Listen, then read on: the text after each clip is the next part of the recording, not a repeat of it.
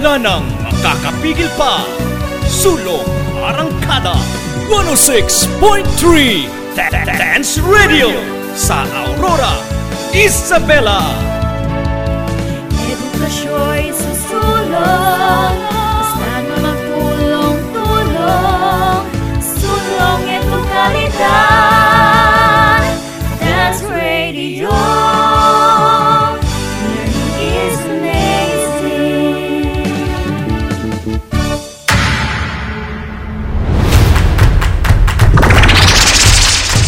Wika Pantikan, gramatika, at kasaysayan mga araling hatid ay gintong aral at karunungan. Ito ang Filipino Learning Area. makinig, matuto, pag-aralan ang Filipino. Tumutok sa paaralang panghimpapawid. DWDR-FM 106.3 Dance Radio. Dance Radio. Where learning is amazing.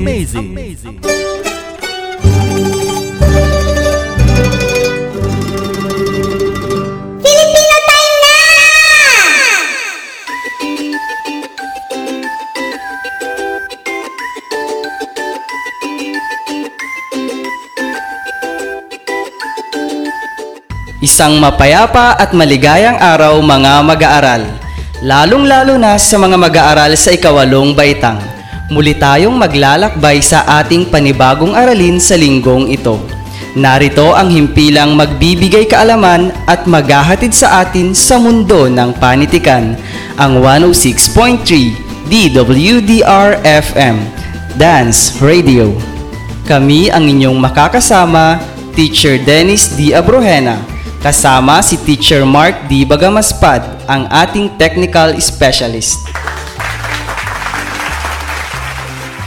Muli tayong matututo hinggil sa isang kwentong tiyak na inyong kagigiliwan dahil sa gintong aral na taglay nito na maiuugnay natin sa ating kasalukuyang pamumuhay. Karagdagang kaalaman ang hatid sa inyo ng asignaturang Filipino sa pamamagitan ng radyo. Maghanda, makinig at makilahok para sa isang makabuluhang pagkatuto. Lakbayin natin ang mundo ng karunungan at panitikan kasama ang guro mula sa ikawalong baitang, si Teacher Sheila May N. Fronda.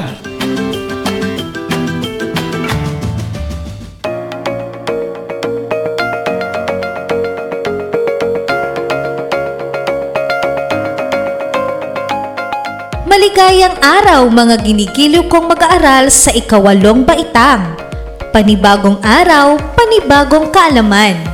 Makabuluhang aralin at hitik sa gintong aral ang ihahatid ko sa inyo. Ako ang inyong kaagapay at makakasama sa paglalakbay sa mundo ng karunungan. Teacher Sheila May N. Fronda mula sa Dance Radio. Maghanda na at tiyaking walang hadlang sa inyong pakikinig. Ang inyong learning activity sheets, panulat at sagutang papel ay kinakailangang hawak nyo na sa oras na ito. Sa ating aralin ay inaasahang maiuugnay ninyo ang mga kaisipan sa akda sa mga kaganapan sa sarili, lipunan at daigdig. Handa na ba kayo sa ating paglalakbay? Opo, ma'am! Mabuti naman. O, tara na. Simulan na natin. Nakabasa na ba kayo ng maikling kwento? Opo, ma'am! Nakabasa na po kami. Nakatutuwa namang malaman iyan mga anak. Kung gayon, madali na lang para sa inyong unawain ito. Ano nga ba ang maikling kwento bilang isang anyo ng panitikan? Ma'am, ang maikling kwento ay isang anyo ng panitikan na may layuning magsalaysay ng mga pangyayari at nag-iiwan ng kakintalan. Tama! May iba pa ba kayong definisyon nito? Meron po, ma'am. Sinasabi rin pong ito ay bunga ng malawak na imahinasyon na maaaring hango sa isang tunay na pangyayari. Aba, napahangan ninyo ako sa inyong sagot. Mayroon pa ba kayong karagdagang sagot? Ma'am, ang maikling kwento ay nagtataglay ng isang pangunahing tauhang may suliranin, may tagpuan at banghay. Magaling! Tunay ngang marami kayong nalalaman hinggil sa maikling kwento. Karagdagang kaalaman mga anak. Kadalasan, ang mga kaisipang inilahad sa kwento ay tumatatak sa puso at isip ng mga mambabasa na maaaring maiugnay sa sarili, lipunan at daigdig. Tumatatak sa isip at puso, ma'am? Oo anak, ang kaisipang inilalahad sa maikling kwento ay tumatatak sa ating puso at isip. Nakamamangha ang ating panitikan, ma'am, lalo na ang maikling kwento dahil maiuugnay pa natin ang kaisipan nito sa ating sarili, lipunan at daigdig. Natutuwa akong nasasabik kayong palalimin ang inyong pag-unawa sa maikling kwento. Sa oras na ito ay inyong mapakikinggan ang isang maikling kwentong isinulat ni Fanny Garcia.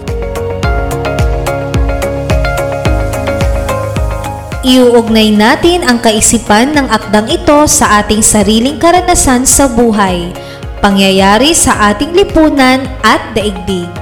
Ang maikling kwentong ito ay pinamagatang Sandaang Damit. Nais nyo bang matunghayan ang istorya ng kwentong ito? Opo, ma'am! Mukhang nasasabik na kayo mga mag-aaral. Mapakikinggan ninyo ito pagkatapos ng isang paalala.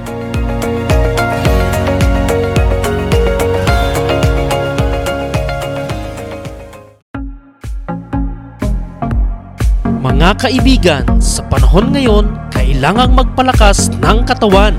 Kumain ng masustansyang pagkain at sabayan ng pag-eehersisyo. Huwag ding kalimutan ang pag-inom ng vitamins. Resistensya ay palakasin. Kalusugay huwag pabayaan upang sakit ay maiwasan. Isang paalala mula sa Filipino Learning Area at ng himpilang ito. Kayo'y nakikinig sa Filipino Grade 8 kasama si Teacher Sheila May N. Fronda.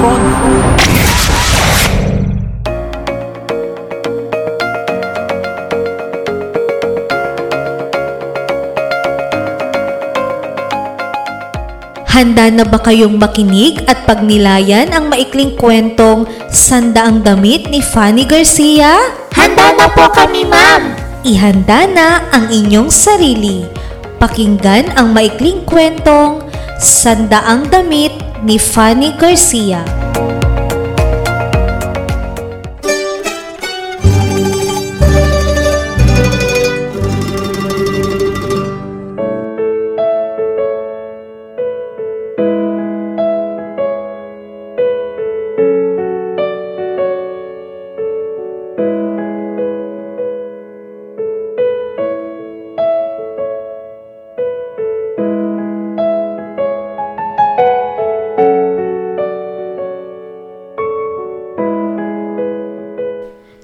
Sandaang Damit ni Fanny Garcia May isang batang mahirap. Nag-aaral siya. Sa paaralan ay kapansin-pansin ang kanyang pagiging walang imik. Malimit siyang nag-iisa. Laging nasa isang sulok. Kapag nakaupo na'y tila ipinagkit. Laging nakayuko, mailap ang mga mata, sasagot lamang kapag tinatawag ng guro. Halos paanas pa kung magsalita. Naging mahiyain siya sapagkat maaga niyang natuklasang kaiba ang kanyang kalagayan sa mga kaklase. Ipinakita at ipinabatid nila iyon sa kanya. Mayayaman sila. Magaganda at iba-iba ang kanilang damit na pumasok sa paaralan. Malimit nila siyang tuksuhin sapagkat ang kanyang damit kahit nga malinis ay halatang luma na. Palibhasay, kupasin at punong-puno ng sulsi. Kapag oras na ng kainan at labasan na ng kani-kanilang pagkain, halos ayaw niyang ilitaw ang kanyang baon. Itatago niya sa kandungan ang kanyang pagkain, pipiraso ng pakonti-konti, tuloy subo sa bibig, mabilis. upang hindi malaman ng mga kaklase ang kanyang dalang pagkain. Sa sulok ng kanyang mata ay masusulyapan niya ang mga pagkaing nakadisplay sa ibabaw ng pupitre ng mga kaklase. Mansanas, sandwiches, kending may iba-ibang hugis at kulay na pambalot na palara. Ang panunukso ng mga kaklase ay hindi nagwawakas sa kanyang mga damit. Tatangkain nilang silipin kung ano ang kanyang pagkain at sila'y magtatawanan kapag nakita nilang ang kanyang baon ay isa lamang pirasong tinapay na karaniway walang palaman. Kaya lumayo siya sa kanila, naging walang kibo, mapag-isa. Ang nangyayaring ito'y hindi naman lingid sa kanyang ina. Sa bahay ay di minsan o makalawa siyang umuuwing umiiyak dahil sa panunukso ng mga kaklase at siya'y magsusumbong. Mapapakagat labi ang kanyang ina. Matagal itong hindi makakakibo at sabay haplos nito sa kanyang buhok at paalong sasabihin sa kanya. Hayaan mo sila anak, huwag mo silang pansinin. Hamo, kapag nakakuha ng maraming pera ang iyong ama, makakapagbaon ka na rin ng masasarap na pagkain. Mabibili na rin kita ng maraming pagkain. At lumipas pa ang maraming araw. Ngunit ang amay hindi pa rin nakapag-uwi ng maraming pera, kaya ganoon pa rin ang kanilang buhay. Ngunit ang batay unti-unting nakaunawa sa kanilang kalagayan. Natutuhan niyang makibahagi sa malaking suliranin ng kanyang pamilya. Natutuhan niyang sarilinin ang pagdaramdam sa panunukso ng mga kaklase. Hindi na siya umuuwing umiiyak. Hindi na siya nagsusumbong sa kanyang ina. Sa kanyang pagiging tahimik ay ipinalalagay ng kanyang mga kaklase na siya'y kanilang talun-talunan. Kaya lalong sumidhi ang kanilang pambubuska. Lumang damit, di masarap na pagkain, mahirap, isinalaksak nila sa kanyang isip. Hanggang isang araw ay natuto siyang lumaban. Sa buong pagtataka nila'y bigla na lamang nagkatinig ang mahirap na batang babaeng laging kupasin, puno ng sulsi at luma ang damit. Ang batang laging kakaunti ang baong pagkain. Yaoy isa na naman sanang pagkakataong walang magawa ang kanyang mga kaklase at siya na naman ang kanilang tinutukso. Alam nyo, Anya sa malakas at nagmamalaking tinig. ako'y may sandaang damit sa bahay. Nagkatinginan ang kanyang mga kaklase. Hindi sila makapaniwala. Kung totoo, ba't lagi na lang luma ang suot mo? Mabilis ang naging tugon niya. Dahil iniingatan ko ang aking sandaang damit, ayokong maluma agad. Sinungaling ka! Ipakita mo muna sa amin para kami maniwala. Iisang tinig na sabi nila sa batang mahirap. Hindi ko matadala rito. Baka makagalitan ako ni nanay. Kung gusto nyo'y sasabihin ko na lang kung ano ang tabas, kung ano ang tela, kung ano ang kulay, kung may laso o bulaklak. At nagsimula na nga siyang maglarawan ng kanyang mga damit. Ayon sa kanya'y may damit siya para sa iba-ibang okasyon. May damit siyang pambahay, pantulog, pampaaralan, pansimbahan at iba pa. Naging mahaba ang kanyang pagkwekwento. Paano'y inilarawan niya hanggang kaliit-liitang detalye ng bawat isa sa kanyang sandaang damit. Tulad halimbawa ng isang damit na pandalo niya sa pagtitipon. Makintab na rosas ang tela nito na sinabugan ng pinaggupit-gupit na mumunting bulaklak at makikislap na rosas at puting abaloryo. Bolga ang manggas. May tig isang malaking laso sa magkabilang balikat. Hanggang sakong ang haba ng damit. O kaya'y ang kanyang dilaw na pantulog na may prutas sa kwelyo, manggas at laylayan. o ang kanyang puting pansimba na may malapad na sinturon at malalaking bulsa. Mula nooy, naging kaibigan niya ang mga kaklase. Ngayoy, siya ang naging tagapagsalita at sila naman ang kanyang tagapakinig. Lahat sila'y natutuwa sa kanyang kwento tungkol sa sandaang damit. Nawala ang kanyang pagkamahiyain. Ngunit isang araw ay hindi pumasok sa klase ang mahirap na batang babaeng may sandaang damit. Saka ng sumunod na araw at nang sumunod pa at pagkaraan ng isang linggong hindi niya pagpasok ay nabahala ang kanyang mga kaklase at guro.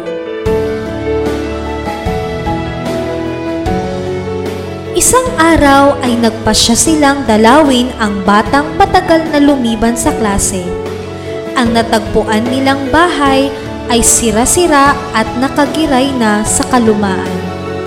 Sumungaw ang isang babaeng payat. Iyon ang ina ng batang mahirap. Pinatuloy sila at nakita nila ang maliit na kabuuan ng kabahayan na salat na salat sa anumang marangyang kasangkapan at sa isang sulok ay isang lumang teheras at doon naratay ang batang babaeng may sakit pala. Ngunit sa mga dumalaw ay di agad ang may sakit ang napagtuon ng pansin, kundi ang mga papel na maayos na maayos na nakahanay at nakadikit sa dingding na kinasasantigan ng teheras. Lumapit sila sa sulok na yaon at nakita nilang ang mga papel na nakadikit sa dingding ay ang drawing ng bawat isa sa kanyang sandaang damit. Magaganda, makukulay, naroong lahat ang kanyang naikwento. Totoo't naroon ang sinasabi niyang rosas na damit na pandalo sa pagtitipon.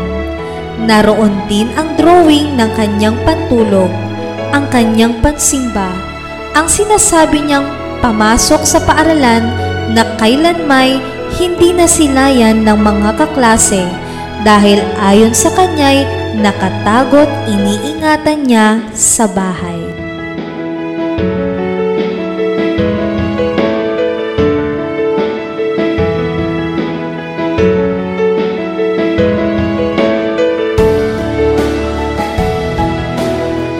Sandaang Damit ni Fanny Garcia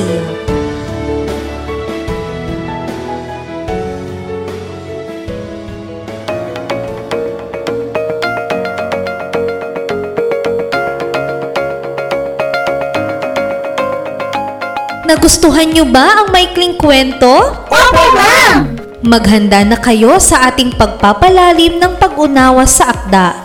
May mga gabay na tanong upang inyong sagutin. Unang tanong, ano sa iyong palagay ang estado sa buhay ng pamilya ng batang babae? Patunayan ang inyong sagot. Ma'am, sa palagay ko, ang estado sa buhay ng batang babae at kanyang pamilya ay mahirap. Patunayan nga na ang pamilya ng bata ay kabilang sa mahirap. Ma'am, batay po sa akda, sinasabing nakatira ang bata at ang kanyang pamilya sa isang sira-sirang bahay. Ma'am, ang batang babae po ay tinutukso dahil luma ang kanyang damit. Tinatawanan din siya tuwing makikita ng kanyang mga kaklase ang iisang baon niyang tinapay. Ganyan din ba ang inyong sagot mga mag-aaral? Opo, ma'am! Ang inyong mga sagot ay tama. Ang estado ng buhay ng batang babae sa akda ay mahirap. Dumako tayo sa ikalawang tanong. Ano sa iyong palagay ang nangyari sa batang may sandaang damit? Bakit kaya siya hindi nakapasok sa eskwela? Ma'am, hindi po siya nakapasok sa eskwela dahil siya po ay may sakit. Mahusay! Tunay ngang nakinig kayo sa maikling kwento. Ikatlong tanong, ano ang inyong naging damdamin sa wakas ng kwento? Ma'am, nang malaman ko po ang kalagayan ng bata sa wakas ng kwento, ako po ay nalungkot dahil siya po ay may sakit. kaya hindi nakapasok sa eskwelahan. Ma'am, naawa po ako sa batang babae sa kwento dahil siya po ay tinutukso ng kanyang mga kaklase dahil sa estado niya sa buhay. Ano pa ang inyong naging damdamin? Ma'am, ako po ay nasaktan sapagkat batay sa akda, may diskriminasyon po na naramdaman ang batang babae. Tama kayo mga mag-aaral. Alam ba ninyo kung ano ang diskriminasyon? Opo ma'am, alam ko po. Ang diskriminasyon ay ang hindi pantay na pagtrato sa isang individual. Maaari bang iugnay ito sa kwento? Ma'am, nakaranas ng diskriminasyon ang batang babae. May pangyayari sa kwento na tinutukso siya at pinagtatawanan dahil sa kanyang lumang kasuotan o di kaya ay dahil sa iisang pirasong tinapay ang kanyang baon. Ma'am, wala po siyang kaibigan. Lagi po siyang nag-iisa. Walang lumalapit dahil isa lamang siyang mahirap. Ang diskriminasyon ay isa sa mga problemang nararanasan ng isang tao sa lipunang kanyang ginagalawan. Sana mga anak ay huwag nating iparamdam ang diskriminasyon sa ating kapwa-tao. Ano man ang estado ng isang tao sa ating lipunan ay kailangang pantay ang pagtrato natin sa kanila. Naunawaan ba mga mag-aaral? Opo ma'am! Nawa ay isabuhay ninyo ito.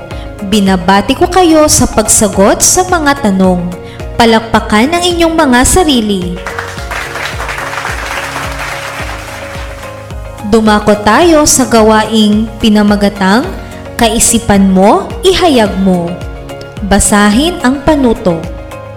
Matapos basahin ang kwentong sandaang damit, ilahad ang kaugnayan nito sa sarili, lipunan at daigdig. Maliwanag ba ang panutong mga anak? Opo ma'am! Maliwanag po, ma'am. Kung gayon, ihanda ang inyong mga sarili sa gawaing ito. Magbabalik ako pagkatapos ng isang paalala.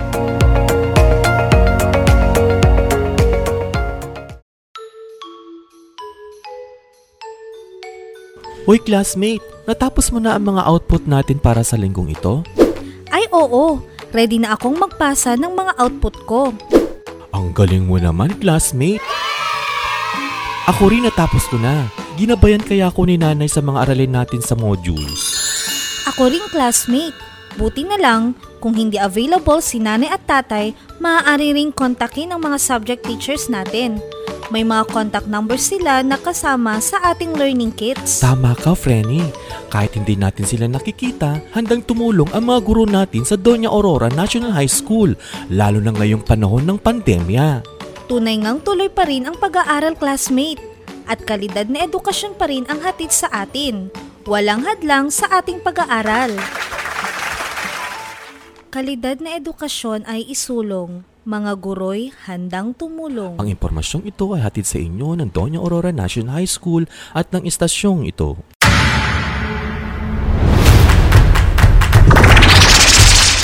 Wika, Panitikan, gramatika, At kasaysayan, mga araling hatid ay gintong aral at karunungan. ito ang Filipino Learning Area. makinig, matuto, pag-aralan ang Filipino. Tumutok sa paaralang panghimpapawid. DWDR-FM 106.3 Dance Radio Dance Radio. Where learning is amazing. Kayo'y nakikinig sa Filipino Grade 8 kasama si Teacher Sheila May N. Fronda. Filipino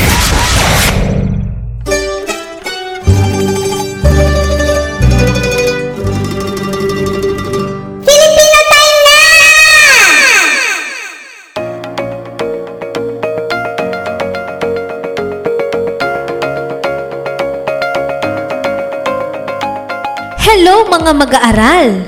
Unahin natin ang pag-uugnay ng kwento sa ating sarili. Handa na ba kayo? Opo ma'am! May mga pagkakataon bang naranasan ninyo ang ilang pangyayari sa kwento? Opo ma'am! Naranasan ko na po ang tinawanan ako ng aking mga kaibigan kung ako ay nagkakamali. Ako rin po, ma'am. Nakaranas din po ako ng hiya sa ibang tao dahil hindi bagong aking mga gamit. Naranasan ko rin po na kinaibigan lang ako dahil may mga kailangan sila sa akin. Maraming salamat sa inyong pag-uugnay ng ilang pangyayari sa kwento at sa inyong sarili. Ngayon naman ay iugnay natin sa lipunan ang kwento. May diskriminasyon din ba sa ating lipunan? Meron po, ma'am. Pagdating sa kabuhayan ng tao, mayroon din pong diskriminasyon. Ang ibang tao ay mas maganda ang trato sa mga mayayaman o kaya naman ay may mataas na katungkulan sa ating lipunan. Maraming salamat sa inyo. Nagiging sensitibo pala kayo sa mga nangyayari sa ating paligid. Katulad ng naranasan ng batang babae, mahirap lamang siya, kaya hindi maganda ang trato sa kanya ng kapwa niya mag-aaral. Ngayon naman ay iugnay natin ito sa daigdig.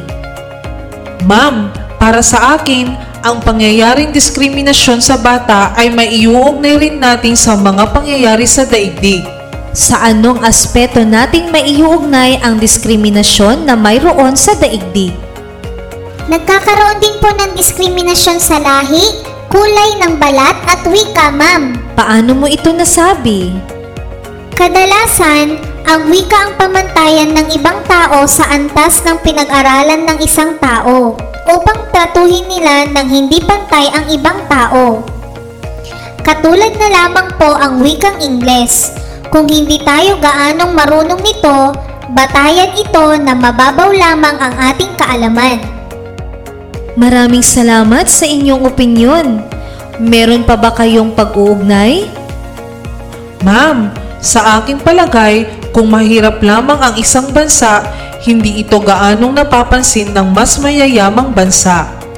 May punto ka riyan. Tunay ngang sa maikling kwentong ating binasa ay maiuugnay natin ang kaisipang nakapaloob dito sa ating buhay. Sa diskriminasyon lang ba umiikot ang kaisipan ng ating kwentong sandaang damit? Hindi po, ma'am. Kung gayon, ano pa ang natutuhan ninyo mula sa kwento? Ma'am, bagamat ako po ay napabilib din ng bata dahil siya po ay nakapagsalita laban sa mga tumutokso sa kanya, ay masasabi ko rin pong hindi tama na sabihin niyang marami siyang damit para lamang magustuhan siya ng kanyang mga kaklase. Ma'am, hindi po dapat natin ikahiya na tayo ay mahirap lamang. Sabihin natin ang totoo upang tanggapin tayo ng ibang tao sa kabila ng estado natin sa buhay. Napakahusay ng inyong sagot. Tandaan na ang pagsasabi ng totoo ay kalugod-lugod.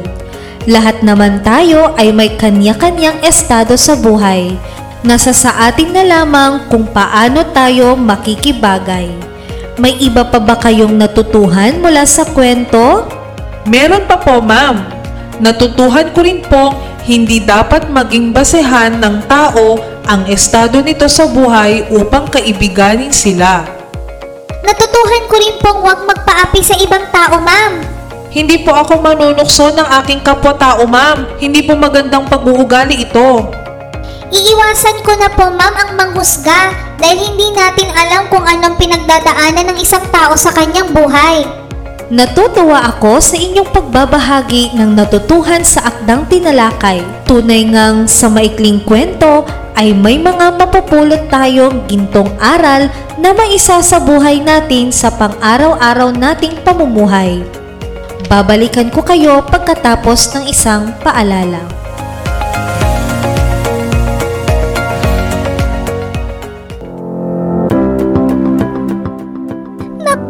Malapit na ang pasahan ng outputs. Ah ah ah, retrieval time na naman.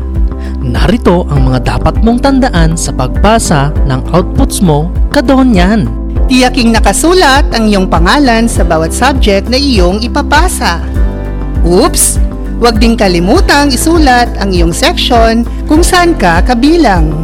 Mahalagang lagyan din ng label na week 1, week 2, 3, o 4 ang inyong outputs kung anong aralin at bilang nito upang malaman ng guro kung kompleto ang inyong ipinasang outputs sa bawat linggo. Kadonyan, kung maaari, isulat din ang pangalan ng iyong guro sa bawat subject. Kung may color coding, sundan ito upang madaling malaman ng inyong advisor at maibigay sa tamang guro.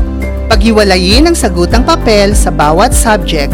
Huwag paghaluin ang iyong mga sagot sa dalawang subject sa iisang papel. Ayusin ang outputs batay sa mga sumusunod. Una, sagot ng mga gawain. Pangalawa, refleksyon. Huwag ring kalimutan ang validating questions at summative test kung mayroon. Kung masusunod mo ang mga ito, tiyak ang mga guro ay hindi malilito. Sa pagpasa ng mga outputs, tiyaking maayos at organisado. Isang paalala mula sa pamunuan ng Tonya Aurora National High School at ng istasyong ito. Kayo'y nakikinig sa Filipino Grade 8 kasama si Teacher Sheila May and Fronda.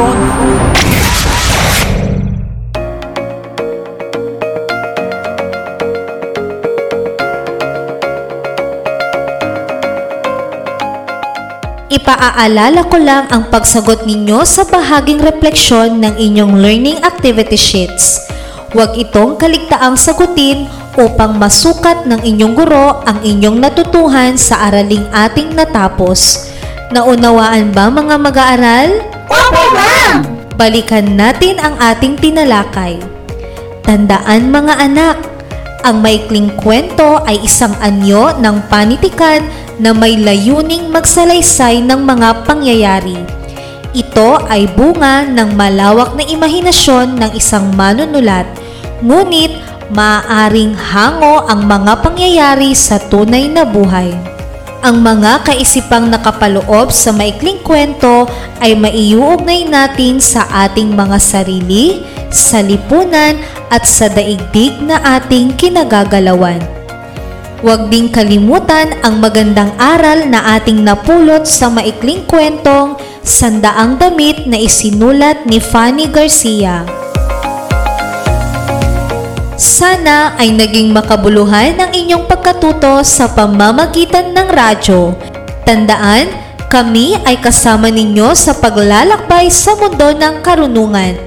Ako ang inyong kaagapay sa pag-aaral sa asignaturang Filipino. Teacher Sheila May and Fronda mula sa Dance Radio. Maraming salamat sa inyong pakikinig. Muli, magandang araw sa ating lahat.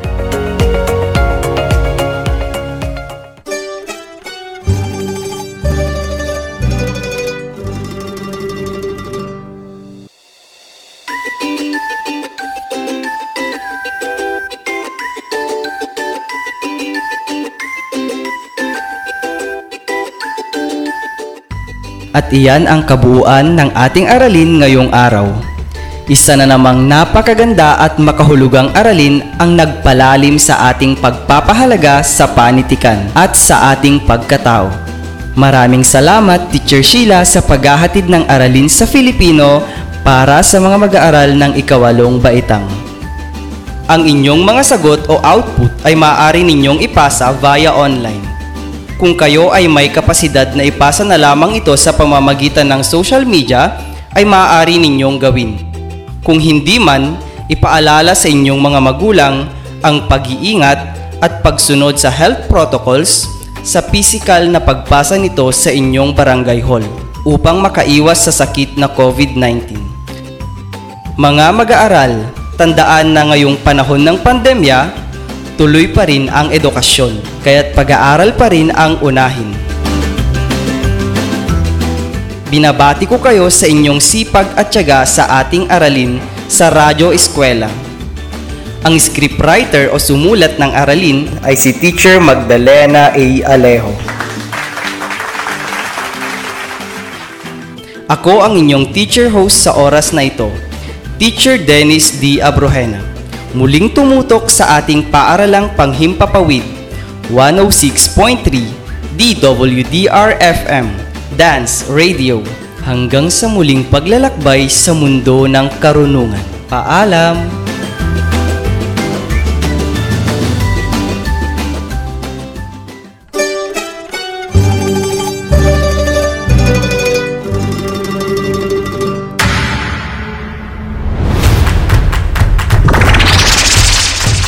Wika, panitikan, gramatika, at kasaysayan. mga araling hatid ay gintong aral at karunungan. Ito ang Filipino Learning Area.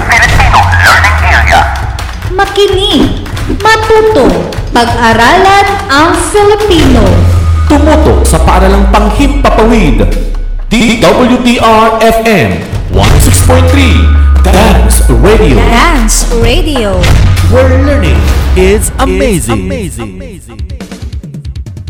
Dance Radio Siniparalan sa radyo Atid namin makabago Paraan ang pagtuturo Wala nang makakapigil pa. Sulong Arangkada 106.3 Dance Radio sa Aurora, Isabella. Educações.